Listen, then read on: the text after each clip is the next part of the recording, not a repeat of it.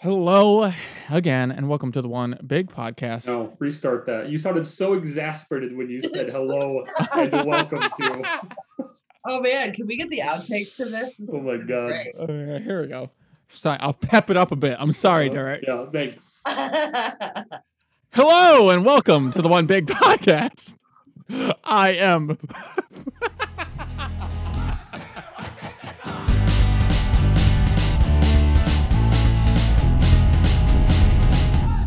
it's me, fellow worker Jason, here with fellow worker Derek, who got him ready to it take a drink, Uh-huh. Yeah, how's it going?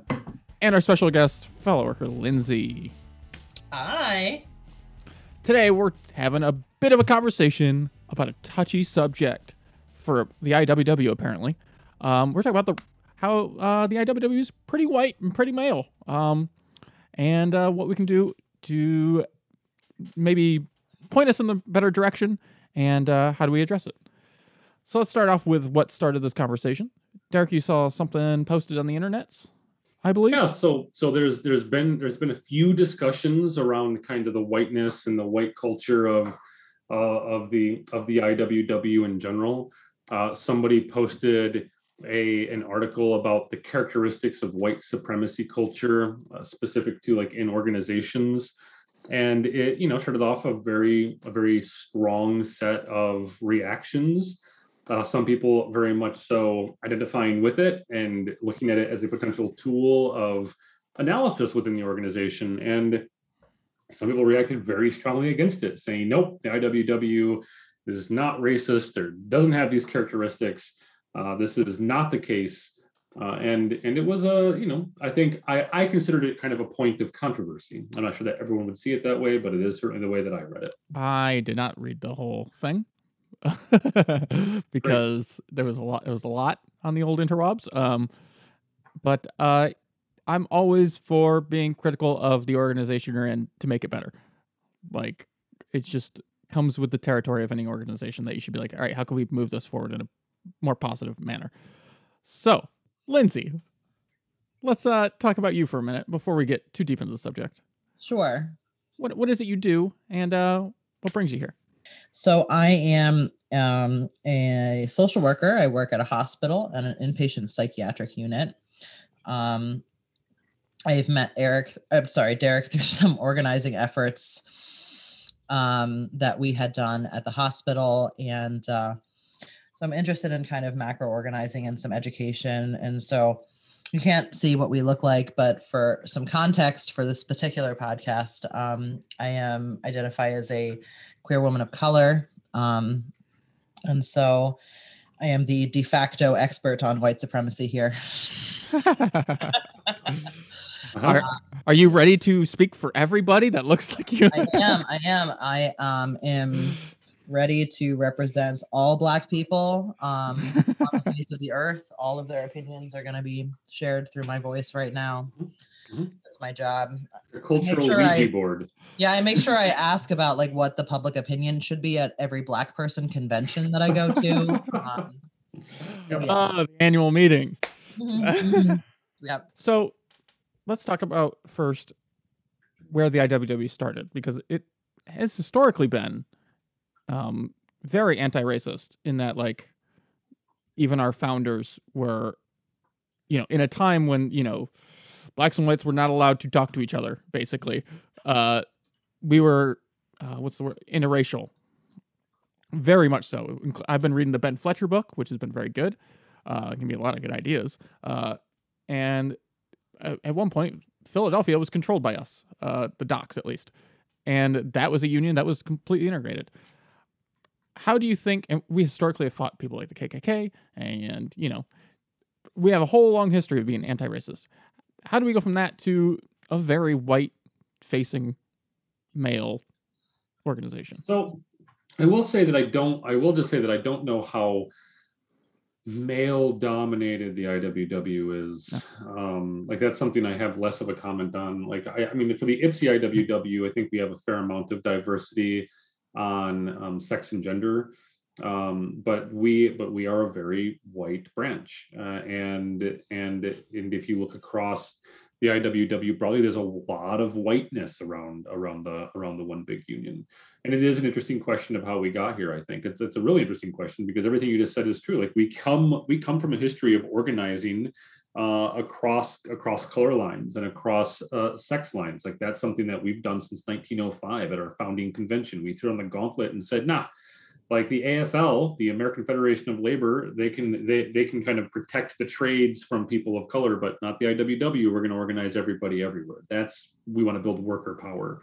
It's not going to happen by segregating us out of, of workplaces, right? So so I, I I think like how we got here is a very different is, is a very hard question to answer and one which requires a lot of investigation the the annals of iww history uh, but but we are here, right? The IWW has shrunk in size massively from its height, which were when it had more than 30,000 workers, more than like a ridiculous number of workers across the country compared to where it is today at roughly 8,000 workers, right? Uh, and and as the IWW has shrunk, like what is the labor movement right like the labor movement has been heralded by the iww on one hand being like a very militant wing of the labor movement and then like organized the other organized labor unions like the afl-cio and uaw and organizations like that which eventually came to embrace um, people of color in their ranks as well uh, people from different backgrounds different of different different sexes like they organized everybody as well because in their in the long run it wasn't in their best interest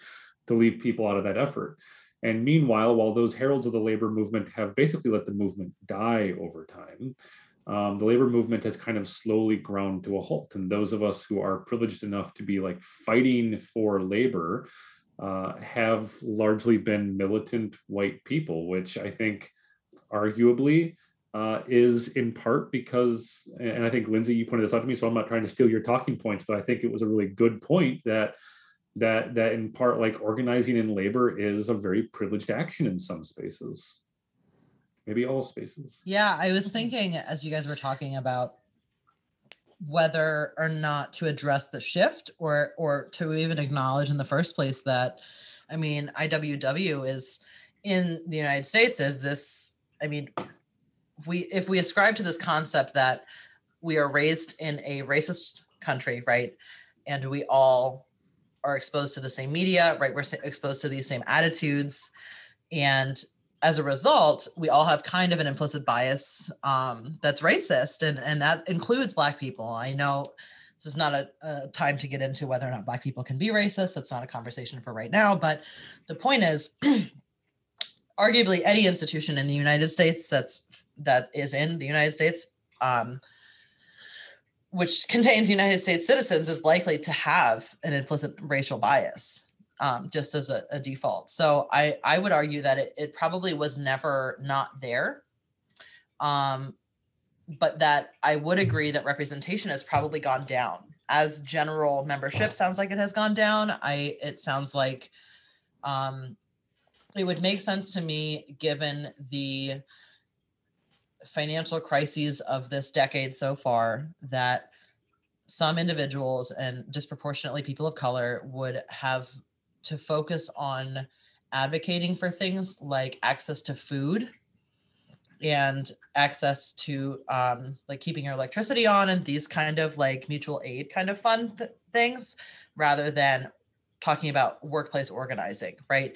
So many people are just happy to have a job. They're happy to work in a factory and get exploited because they are able to finally feed their families. And so putting themselves out there as someone who would potentially antagonize a boss or antagonize a workplace is not in somebody's best interest, right? So it is kind of privileged. I mean, I, right now I'm working on an emergency fund. I'm full. I'm I, I have a full time job, and so I have this emergency fund to fall back on if I were to get fired because of organizing. But many people don't have that. Um, I read a statistic recently that most Americans couldn't cover um, a $500 expense without having to use a credit card, and so it, we're talking about people and that are not going to be able to make it really make ends meet without having that employment. So to risk that to organize a workplace is is kind of a privileged position to be in. I agree. Yeah, and it's one of those things that like you said we come from a culture that you know is steeped in racism. Like anytime you hear about something bad in America, some system that's bad, you're like, and if you look back 50 years, what do you know? It's because we're racist. uh, it's one of those things that it, it's in you and it's how you, it's whether or not you uh, confront it and then realize you have that privilege and how you use it. So, like, I'm a white guy. I am a very stereotypical white guy. Uh, you know, I listen to old folk music and I uh, like the MCU and uh, that kind of thing. And I know that, you know, certain things for me in life are inherently easier, or I have the, the privilege, you know, like getting a mortgage, for example. And it's not, I guess, an insult to me to say, hey, you've got white privilege. It's more like, hey, you've got it. What are you going to do with it? Are you going to pull people up with it? Or are you just going to perpetuate that system? Yeah. So, I mean, but even like despite some of those attitudes, uh, and you know, I can talk about where we are and, and what and what we do, and that is like the Ypsi IWW is still a largely white organization, uh, and and the kind of face of the IWW is a very white thing, and actually the face of organized labor is is a very is a very kind of white face. Uh, if you go into like the the central labor councils of the AFL-CIO, um, you have a lot of like aging middle age middle aged to later aged um, white folks largely men or women and and it's not the most diverse crowd even in instances where unions are, are represent diverse workforces. That's the that that's the case. Like who who is leading those unions? Who who is elected to leadership positions? Uh, and how do you engage in those communities? The the labor movement the afl-cio actually has like entire seminars that they put on like being like black men in unions for example and and uh, try, trying to kind of push push forward uh, like very formal structural ways of trying to engage people on those issues. And i do think it's kind of a I, I do think it's kind of like a self-selecting problem in some ways right? Because uh, you know i'm a i'm a i'm a i'm a white guy and and the community that i kind of live within can be very diverse but ypsilanti is a very segregated city. If you look at how ypsilanti is set up we have a big state road that runs through the middle of it and on one half of it is a lot of is a lot of very pretty well off middle class at at worst um, white folks um, and on the south of it is a very old black community uh, in Ypsilanti. Uh, and and in terms of like how those communities mix, like you you walk down to like Depot Town, for example, it's a very it's a very white space. Um, Eastern Michigan University, which is a very uh, 26% or so black student population still seems very white at times. So my networks as a white guy in Ypsilanti have have resultingly been very white, right? I mean that is that is where they come. And I think it's probably very similar in a lot of in a lot of the lives of other organizers. And, and we actually know that our networks tend to follow along like how we were raised and in the spaces that we that we live in. So our networks will often be less diverse, especially our interpersonal networks. And so when you have an organization in which people come in in part because of their relationship to the subject and to the people who are engaged in it, and you think about who you're pulling into that organization, you're mostly pointing people who look a lot like you, right? Uh, which is why the IWW's kind of old methodology is we have to be out there. We have to be out there in the communities where where where we aren't and listen to people and understand what their issues are, and what their concerns are. We're not there. We, we shouldn't be there explicitly to like organize them into into the union um, but we should always be encouraging workers to organize obviously but we have to meet workers where they are and and if we aren't doing that if we're organizing principally in spaces that have a lot of white folks um, and those white folks aren't really talking about how we are how we are giving space for and making sure that other voices have space there and that we're standing in true solidarity with our fellow workers right? I mean i mean let, let, let let's let, let's be honest here. If you have an organizing campaign in your workplace and you've got a group of white people and a couple of black folks in that workplace and someone's going to get retaliated against is there somebody who's more likely to be retaliated against? Hmm.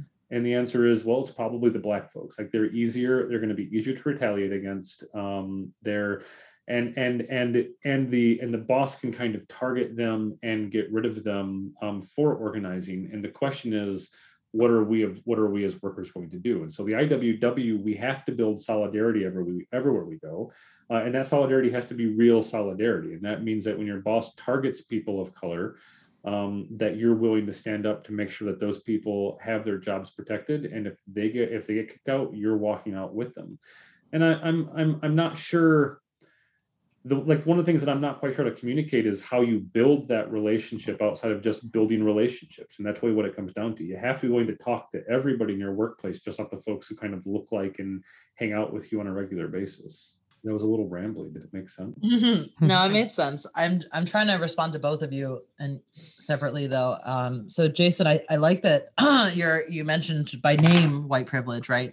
And um, I just like to um clarify, like especially in this context, that white privilege is really more of your life wasn't made difficult by the fact that you were white. Like your white life wasn't mm-hmm. made more difficult by the fact that you were white. Yeah. Like yes, you're able to get a mortgage, and that's awesome. And yes, um, there are other privileges, and I I hear that, and I'm I'm so happy to hear you like kind of check those and recognize those and verbalize those, but also to acknowledge that um, white privilege can not necessarily lead to good things like being able to get a mortgage. White privilege can simply be the absence of discrimination. Right. And I think that's important to acknowledge, especially in the context of what Derek is talking about, is that in a workplace, you have the benefit of the absence of discrimination based on the color of your skin.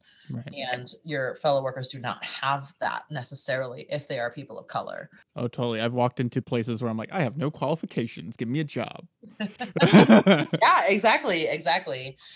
And um, so it's it's hard and it's it's interesting that I think I want to acknowledge just very quickly the the down like how it affects organizing when there's not enough diversity. Derek, I um I want to co- talk about something that we had a conversation about the other day.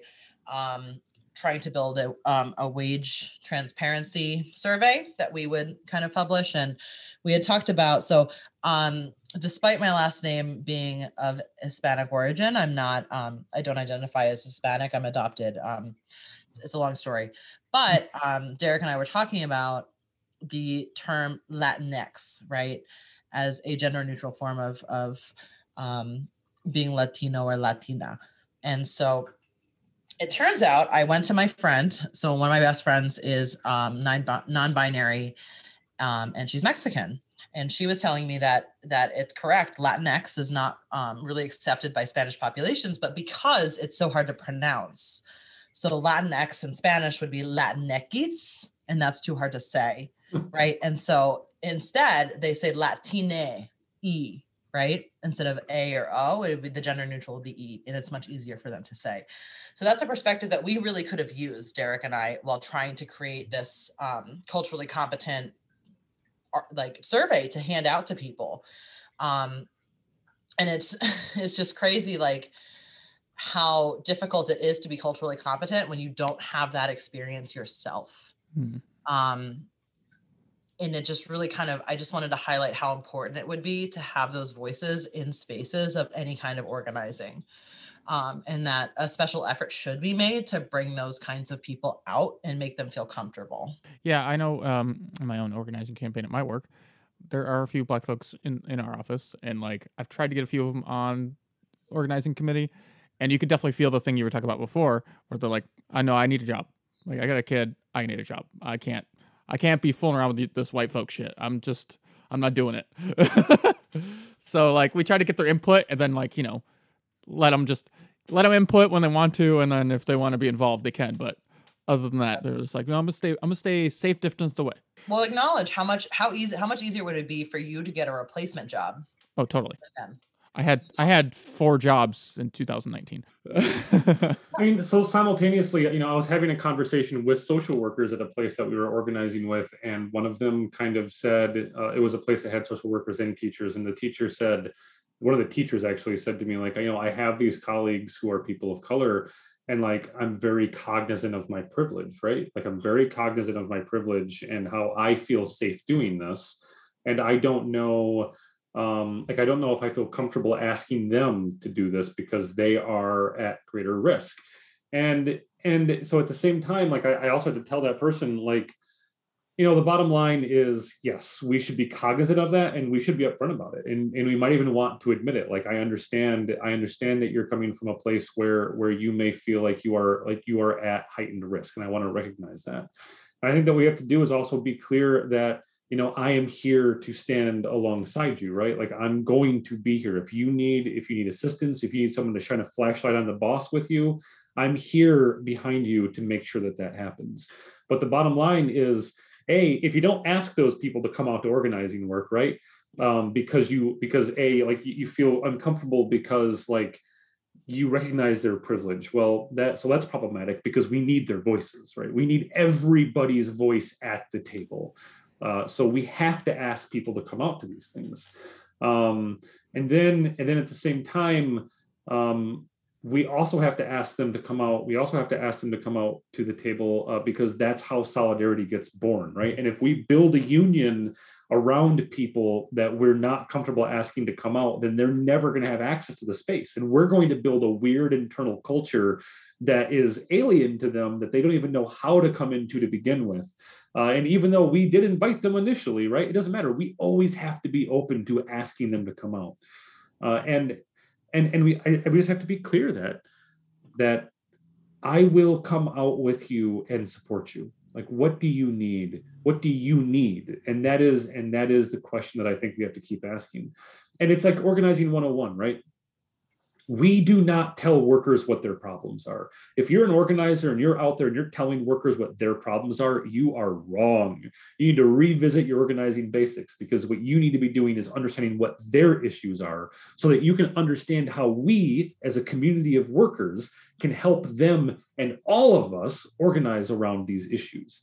Uh, and so, so if you're talking to people of, if you're talking to Black people, if you're talking to Latine people, if you're talking to somebody from a culture that you're not super accustomed to, I, I, think that it's it behooves us to do a little extra listening and to make sure that they know that this space is safe for them to talk about their issues and that we need to know what those issues are so that we can organize capably around them. Yeah, it's it's it's hard because I I'm thinking of the scenario where someone who is white and is very interested in getting a union card signed by their fellow workers, right?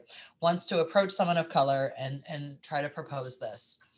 And while you're doing this little needs assessment, forgive my social work terminology, but mm-hmm. you're doing this little needs assessment, you're trying to figure out like what are the needs of this person in the workplace, but you really find out that the needs of this person are childcare. Right? And they're less concerned about workplace conditions. They're not concerned about maybe having to work more hours and staying late and not getting paid because they're really more concerned about making sure someone is able to care for their children mm-hmm. right while they're at work. How would you no i'm not I'm, this is a rhetorical question but how would you approach what would you do right? And so you're trying to get someone to sign a union card. You want to talk about this topic of workplace organizing but somebody is saying to you my needs are beyond more basic than that right? Maslow's hierarchy of needs my my needs are more basic than that. I need to make sure i have steady access to the internet or to to to gasoline or to childcare or to food. And those are my priorities. Those are the things that i need to focus on making sure i have access to. I don't have time to worry about this. So so kind of think about how would you respond to somebody like that? It's a it's a it's, it's a great question. It actually highlights a difference between how the iww organizes and how i would respond to that is based on how the iww organizes right? Like the IWW, by the time if if you're part of an organizing campaign with the IWW and you're trying to organize a union via a card drop campaign, I'm going to tell you as as an IWW organizer that that's a mistake, right? Because if you haven't already done the legwork in your workplace to build serious workplace solidarity, what you're going to end up with is a is a is a is a union bureaucracy, right? So if it were me in that situation, if I were already at the card at the card campaign level, I assume that I've already done the legwork of having people talk like this person's been talked to before. And so, like, I would hope that in an IWW organizing campaign, we aren't at the point where this has happened because because our approach to the situation should have started from the beginning what are your issues? We aren't even at the card campaign yet. We need to talk to every worker in this place to bring them on board. And if their issues are childcare, let's talk about how we fix childcare in the workplace. Um, what do you need to make childcare more effective for you? Is it better pay? Is it um, is it earlier? Is it leaving work earlier to get to pick up your kid? Um, is it having a child care stipend to help pay for uh, child care affordability? Which of these things would be like more money is always a good one, right? Money, money is a good one. Uh, so, so are these things that would help you with your child care problem? Um, and if the answer is yes, you know, the follow up is, well, we have a meeting every Friday at three o'clock. I'd love for you to come out and have a conversation with us about about how we make that a reality in our workplace because we need to make sure that folks like you have what you need to work comfortably and not be stressed out. How's that? How's that response, Lindsay? I like that response. I want to give Jason a minute to talk because I know I talk too much. No, it, have you met Derek? Fair enough. I guess I can hold my own. So here's me holding my own, right?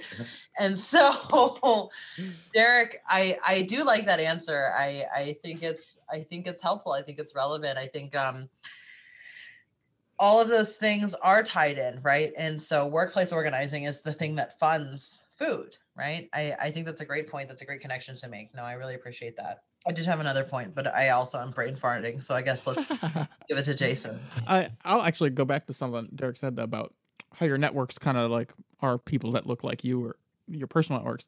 And I find that any organization will be self perpetuating unless you do the work, right? Unless you're doing that thing like Derek said and reaching out to all your workers and stuff it's and it's not like it's something you have to work against because of the society we live in. You know, if you're not working against it, it will just autom- kind of like seep in without you knowing.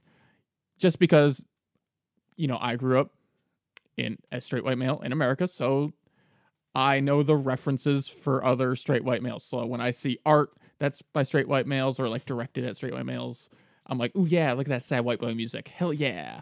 Uh, you know, it just it just hits me. And like I relate to it more than I would something outside of that. So when I'm like doing something like workplace organizing, I have that kind of uh, deck of cards to work with, you know, that kind of those cultural uh, language to work with. And it's going to attract other people like me. And then I, so you got to kind of like go, all right, how do I communicate with a culture that's different than mine or like a somebody who is different than me. And you got to and a lot of that comes in listening and just figuring it out by listening. I think that culture point is a good point. Um quick illustration of not fitting into culture that's not related to race. Went to a training today for six hours. I didn't get one of the references. Not one. Everyone was old like much older than me. Um and so they're making references to movies from like before i was born didn't understand the whole thing. I and no see, idea. I would have fit right in because that's all I watch. well, yeah, you're a much older than me white man. Yeah, I see that. Okay. Yeah, no, I'm just a film nerd. Oh, with, with, with, a subscription to the Criterion collection. Yeah. but the point is, the point is, I want to highlight and make people aware, like really how uncomfortable it is to enter a space where nobody else looks like you. Mm-hmm. I just really want to make that just really reflect on how many times have you entered a space where you were expected to participate verbally where the entirety of the room had a different culture than you. Now, mm-hmm. I'm lucky. I am extremely privileged in that I was raised in super waspy culture, right? The parents that raised me were both very, very white people, right? And so I'm I'm familiar with how to navigate white spaces and that's a massive massive privilege that I have. And so I'm more comfortable joining a podcast with two white men to talk about right racism and, and, white supremacy. Like that's fine for me. I'm comfortable in that space. But to acknowledge that entering a space with a different culture is terrifying. And think about what it would be like for you if you wanted to go into a space with an entirely different culture and you mm-hmm. and they were like oh what are your thoughts? What are your needs? What are your opinions? How comfortable would you be sharing in that kind of space? Just kind of put yourself in the shoes of somebody else. Like yes you should be reaching out to people of color that are in your workplace but imagine what it would be like for those people to come to a meeting and want to be honest and open and vulnerable when no one else really looks like them right. or gets those concepts or those references that you make uh, yeah and i think one of the things both our branch and the iww as a whole could do better um, is m- participating in culture in a way that's relevant to today and relevant to other cultures. So like we got the Little Red Songbook, right? The- I, I'm I'm an artist, so it's always going to come back to art. Uh, Little Red what that is. Yep. See, so the IWW has this thing called the Little Red Songbook. It's full of old, old ass folk songs, right? Uh, like you know, there's Power in a Union, a bunch of stuff by Joe Hill, a bunch of stuff by like Woody Guthrie, and like old ass shit, right? And Derek and I are like, fuck yeah, kick out those jams, motherfucker. You mm-hmm. know, get your acoustic guitar out. I'm gonna sing an old hymn with all the words mixed around. It's gonna be great but that's a not what like other cultures are into and b not what kids are into like there's no there's not there's not a lot of like 16 17 year olds who are like man you know what i love? Some folk music. Give me that mm-hmm. appalachian shit baby. Yeah, it's true. It's true. and it, it, we we would do better as a union and be more diverse if we just like you know let's get run the jewels in the one big union. You know what i mean and that will Mhm. attract much different people than me True. although i do We love got- run the jewels We got Tom. We got Tom Morello, right? So Yeah, but then he goes and does like acoustic songs and he sings those songs. We got Billy Uh-huh. Bragg too, and he does the same thing. yeah, it's true. And I love those guys, but like we need we need more. I was gonna ask how many um black artists are kind of played at these. these kind of events. Not much. yeah, Not that I know of. Yeah. There's a lot of overarching themes though, right? Like like NWA is a "Fuck the Police" song, right? We gotta it's so good. right. There's That- there's some crossover between is- the is- ACAB and Union Union ing and rap music, right? We can kind of acknowledge that. That this is a side tangent, but Straight Outta Compton is one of my favorite records of all time because it is so weird. It is all fuck the police, join a gang, hit a woman, and like do drugs. But then it's like express yourself and maybe don't smoke weed. Just for one song. That's a Uh, tangent. so so I just want to I want to like bring us back to a touchstone that you brought up earlier, Jason. That was like Ben Fletcher, and if we think about like the IWW organizing of old, right? So so so like first of all, I I I- don't think that the history contains necessarily everything that we have to do in the future, but also what was different about the IWW back in the day than is different now. Well, there are a lot of things that are different. One is we had a lot of disorganized people in the world, and and and business unions were racist AF, right? Like that was that was a fact of of the day. Um, but the other thing that is different is that Wobblies were a little evangelical. Like that's like that's a real thing. Like we traveled the country on both like the hobo rails, but we also had multiple jobs. We had active organizing where we, went to job sites. We had wobblies that made big speeches that that went town to town and talked to people. They went into spaces where they were maybe a white man, but the only white man in that space, right? So they went into spaces where they were a little uncomfortable at times and they talked to people and spread the message there. And I'm warning you, Derek, post COVID, um, I'm thinking about that kind of stuff. Well, we should be. There are community centers all over Ypsilanti where we can go and we can get to know people. I mean, that's mutual aid, and we should be doing that. We can't just provide mutual aid to to the to the poor and in need, uh, or just the people in need uh, that are that are white in. We have to provide it to everybody. And I don't, I don't think that anyone in the in the in the IWW is advocating for us to only support white people, right? Like, I don't think it's that overt, but but I do think that one of the things that we don't see as often is that we are not in those spaces. We are not in the principally black community, um, going to going to a community center there to see what their needs are, um, providing our support there, uh, and and I think we need to do more of those things. We have to be out there talking about the message of the one big union and how we are workers with real power and we have to be doing that across across spaces and we have to find the spaces where workers are and organize them. Um, and it has to be purposeful to some degree. If you're organizing in an industry locally that is principally white your union is going to be the one big white union. Like that's what it's going to be uh, and if that's where you want to focus because that's like the strategic decision that your branch has made you might want to reflect on a little you might want to reflect a moment and just kind of think about what are the people who are in need of our community? Where's our solidarity with farm workers? Have Washtenaw County has a solidarity with farm workers organization that the IW, the IWW has not formally engaged with. And I think that we need to do that. This is a little self-critical of our branch. Like, what are we right. missing out on? Um, and so, and so those are all things that, that I think we really do have to, we really do have to spend more time doing.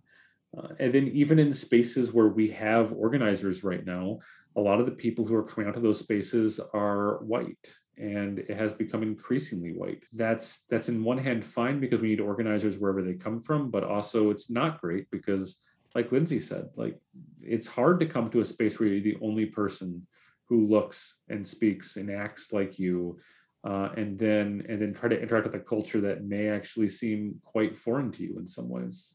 And sometimes inherently hostile even if it doesn't mean to be. Yep. Or the fear of being perceived as hostile yeah. when you're not intending to be. That's a that's a major specifically to african american experience that like i am too loud i'm too obnoxious. People think that i'm being much I, i'm much more upset than I really am. And my voice is just elevated. Like I'm just a loud bitch. That's just who I am as a person. and it doesn't indicate that I'm ready to punch somebody in the face. It really isn't an indication of aggression. It's more of an indication of excitement. But I'm also recalling spending many, many years of my time with like queer transgendered individuals who are also very like very loud and very you know and so this is a cultural thing right so I guess the the the point I want to make about specifically the Ypsi IWW is um I wonder how many how much the members of the Ypsi IWW acknowledge the racism about Ypsilanti. So for context, I go to work this morning and I go see my coworker who is in the middle of telling her um, sister that this is the line in Ypsi. You can go left of this line. If you go right, it's not safe. Right. And as someone who has lived in New York City and Philadelphia, right, I can't fathom the idea of Ypsilanti being particularly unsafe. I really just can't. I was just in Detroit last night. many, many buildings were falling apart and there were still people living in them, right? So Ypsi is not a place I imagine needing to be afraid of, but that's a, a prevailing attitude in this community. I, I was so upset by this coworker telling me, to, hearing my coworker telling her sister that you have to be very careful. You shouldn't go in this part of Ypsilanti because it's dangerous. I mentioned that to other staff members, and many of them said, many of them that were also white said, Oh, I've heard that before. Oh, I've been warned that. People have told me that before. And so Ypsi has this reputation of having this like delineation between what's safe and what's not that also directly corresponds to what is white privileged and what is not. Yeah, it's very coded language. What's it is extremely coded language. And that is is a question I would pose to people in the Ypsi IWW in particular I mean, do you have those attitudes? Do you have this attitude that community centers on one side of Ypsi would be safe and community centers would on the other side would not be safe? That would be the question I would ask. Yeah. Is I I mean, I'm I I have a hard time imagining like I have seen I have lived in neighborhoods where you do not call the police even if people are being hurt. Yeah, like that's that's people other people have experienced that and I'm very glad, but it it just breaks my heart to think like there are poor communities in Ypsi that are struggling and are, are perceived this way as these dangerous hoodlum places where white people shouldn't venture. It's it's so weird because I, I have moved here four or five years ago, and some people at work were like, "Oh, you live in the hood," and I'm like, "No, I don't. I have I have lived in the hood before. This is not the hood. This is it's fine. You're you're growing up eh, behind some gates if you think this is bad. It's so wild to me because it's, it's fine. I don't I don't know. It's fine. You're okay. It's very it's very much like the case of like relative deprivation though. And you know, with the risk of going too far off topic, I mean it's it's and, and, and I think the point that you raised that you raised, Lindsay, is is is very good. Um like like where do we as fellow workers feel safe and and the answer is that you know the bottom line is that we should be we should be going anywhere there are workers that's that's that's the iww's bottom line if there are workers there we should be going because every worker needs to be organized and and i don't think that there are again i don't think that there are fellow workers out there who are like well south of Ypsilanti, it's a bit dangerous. You know, south of Michigan Avenue, it's a bit dangerous to be organizing over there. But they might they might kind of unconsciously think that at times. It might be why they don't think about going to the community center if they even know there's a community center there. Because I had no idea it was there till I was riding my bike around one day and came across the community center and went, oh, what the what the hell is this? There's a community center over here. What is this entire neighborhood? I am not Ypsilanti native, right? So I just had to I just kind of stumbled upon this piece of Ypsilanti one day. So like it's um it's it's very i think i think that it's very important that we challenge a lot of our unconscious biases i think it's very important that when we hear a person of color speaking in the room and they come off as kind of loud um, like a, like there's a black woman speaking in the room and she's coming off as loud like why do you feel threatened if you feel threatened right now why do you feel threatened um, and if you feel the need to like defensively fight that person over something why? Like like what's the source of that? It's really important for us to for us to be self-critical uh, on these issues because if we're going to organize in these spaces we're not going to go into those spaces and culturally colonize them right? Like that's not how this works. We go into these spaces uh, and and we learn these people. We meet these people. It's again agitate it's it's organizing 101 right? Agitate educate organize. We got to go in learn the workers issues. What are their concerns? What are their problems? Get to know people. Develop real functional relationships. And when they're in need of help we have to be there to help them. And that's really what it comes down to. L- luckily for our branch i've got loud and obnoxious on lock. Yes. Thank you. Any closing thoughts i guess on the subject of the IWW and race? Have we solved racism in this 45 ish minutes? We have not. Ah, oh, damn it. Whoops. Didn't solve racism, still haven't got rid of the wage system and killed capitalism. What the fuck are we even doing? I think I think that my closing my closing thought here is that the one defensive point I, I, I often see WOBs go to when it comes to racism in the IWW is the IWW's history. I hear it all the time. It, it's it's like a defensive touchstone where as soon as someone says the IWW is pretty white, and then a bunch of wobs kind of go, "What are you talking about? We've been fighting the Klan since the 40s. Uh, you know, we hate cops. Uh, no cops in the union. Uh, we we we declared organizing across color lines in 1905." And it's like, okay, but what what what what did you do today? Yeah, what about like, now? Yeah, like what like like like what are you doing right now? And and it's a really and that's such an important point. The IWW has a very long and illustrious history of organizing everywhere, but that's the key. Like those those people who were organizing weren't looking back 30 years and saying, well, the IWW wasn't racist 30 years ago. Um, they're the union for me, right? Those were people who were there and then in the in the there and now. Boy, that was convoluted, but they were there in the moment organizing wherever workers were. And that's what has to happen. If if we're not doing that and you're getting defensive because someone said the iww is pretty white um, you actually might be part of the problem in the organization. And like i said it takes work to keep that up. Like just because it started one way doesn't mean it can't become something else without you know you keeping your eye on it and work doing the work to right. keep it that way. Yeah i mean i did one anti-racist thing 35 years ago. Don't you know that like i get to keep my anti-racist badge for the rest of my life. Like I don't yeah. have anything else. Mm-hmm. Um, yeah, I guess I guess that's an important point to acknowledge is that if in fact the Ypsi, IWW, and the IWW as a whole are are predominantly white, then they, I mean, there are certain similarities amongst all organizations that are predominantly white and that's just a fact. It's hard to face. It's hard to have your privilege acknowledged and pointed out to you and i know that's really uncomfortable but i mean it you got to come to come, come to terms with it and that's how you grow right? I think that if there is any kind of change that could happen it would include and involve literally reaching across the aisle. I guess in the case of Ypsi, it'd be reaching across this one specific road, but reaching across the aisle and saying, How can we help you? Right. I think the Ypsi IWW and the way that I've interacted with them so far uh, have people that have a lot of knowledge and skills and education and, and understanding about how to make change in workplaces happen. Right. And that is an invaluable resource that isn't being shared right now across the aisle and i think that's what's i think that's what really needs to be happening is really acknowledging that there are other needs that need to be addressed childcare housing rent food etc and acknowledging that those are things that you need to be kind of talking about to people. What are your needs? What are you what is what what can we do for you to help?